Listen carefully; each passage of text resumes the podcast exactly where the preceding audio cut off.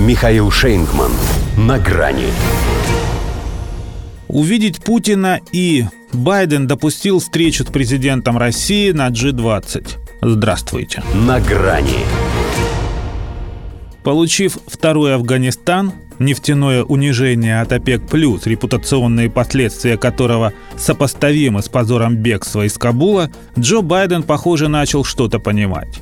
И хотя каждый раз, когда он пытается выглядеть глубокомысленным, изрекая те или иные банальности, нужно гадать, сам ли он такой грамотный или телесуфлер подсказал, эти два слова он точно взял из своей головы.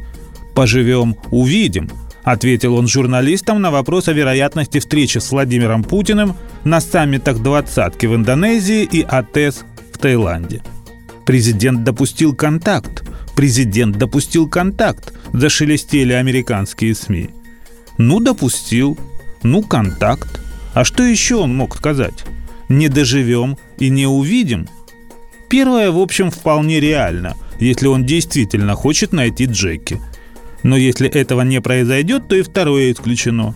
Не станет же это старое самоуверенное ничтожество прятаться на Бали по углам и при появлении Путина опускать глаза в пол.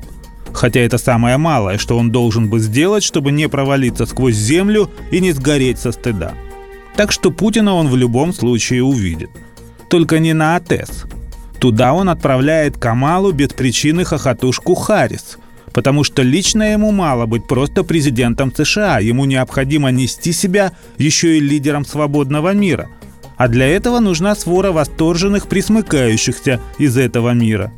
В Азиатско-Тихоокеанском регионе таких раз-два и обчелся Япония да, пожалуй, Южная Корея. А на джи двадцать как минимум вся джи семь. От ее имени и с Путиным встречаться уже не так страшно. Все не сам по себе, а от группы товарищей.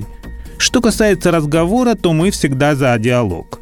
Но, во-первых, в Женеве уже разговаривали, и что потом началось.